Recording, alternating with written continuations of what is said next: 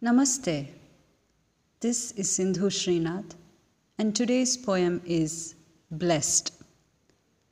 If someone asked me, Do you confess anything? Would you want to apologize to anyone? Do you have any regrets? I am proud to say that with a smile on my face, I would answer no in a heartbeat. For I feel that I've lived my life with utmost integrity. I have followed my moral compass and tried my best.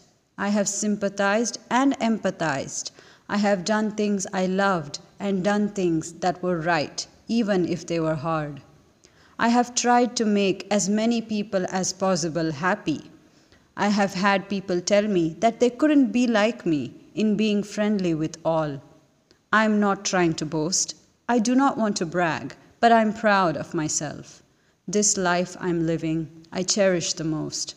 I would want to help as many people as possible and bring more smiles to more faces and keep some joy for myself as well. Thank you, everyone, for making my life memorable. Thank you.